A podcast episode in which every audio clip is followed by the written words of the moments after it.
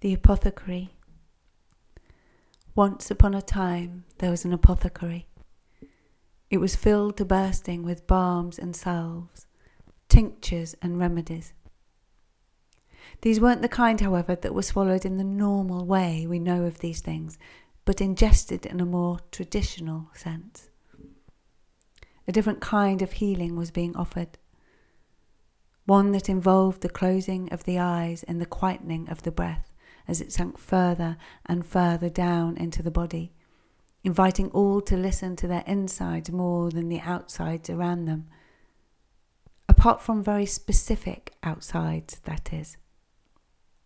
For this was how the apothecary offered its wares, its medicines, through stories.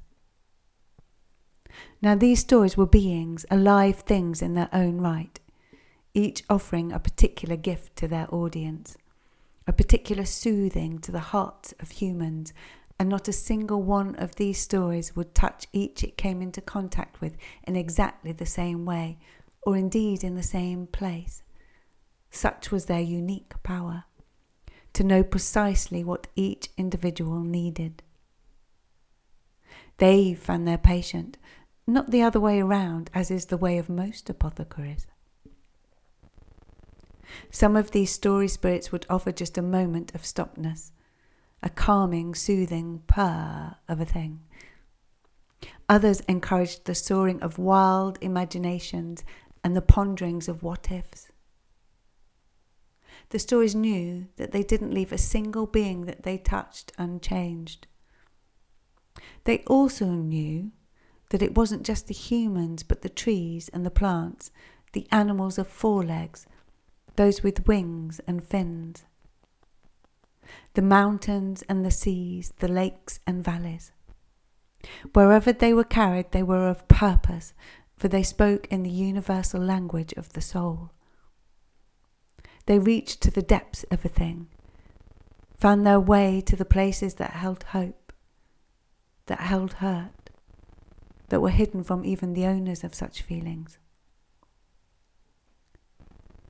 The apothecarist herself, well, she knew of all this, for she had received it too. Not a single story that found its way to her, offered itself to the universe, left her unchanged.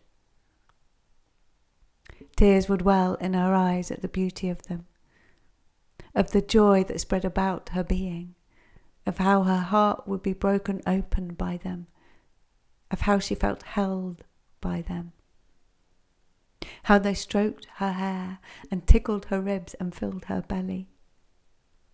How they encouraged her to hold her sword aloft with her feet firmly planted to face her foes. How they tucked her in at night and reassured her that the monsters under the bed, they weren't always unfriendly or unhelpful if she only took a chance to peer down. All this and more the stories shared with just one simple request. Tell us, they said to her. Tell everybody you meet. Create a way for us to be with others in this big world of yours. For we are for all and every, regardless of age or size or colour or creed or even species. We carry the eyes of love and we bring promises of happily ever afters.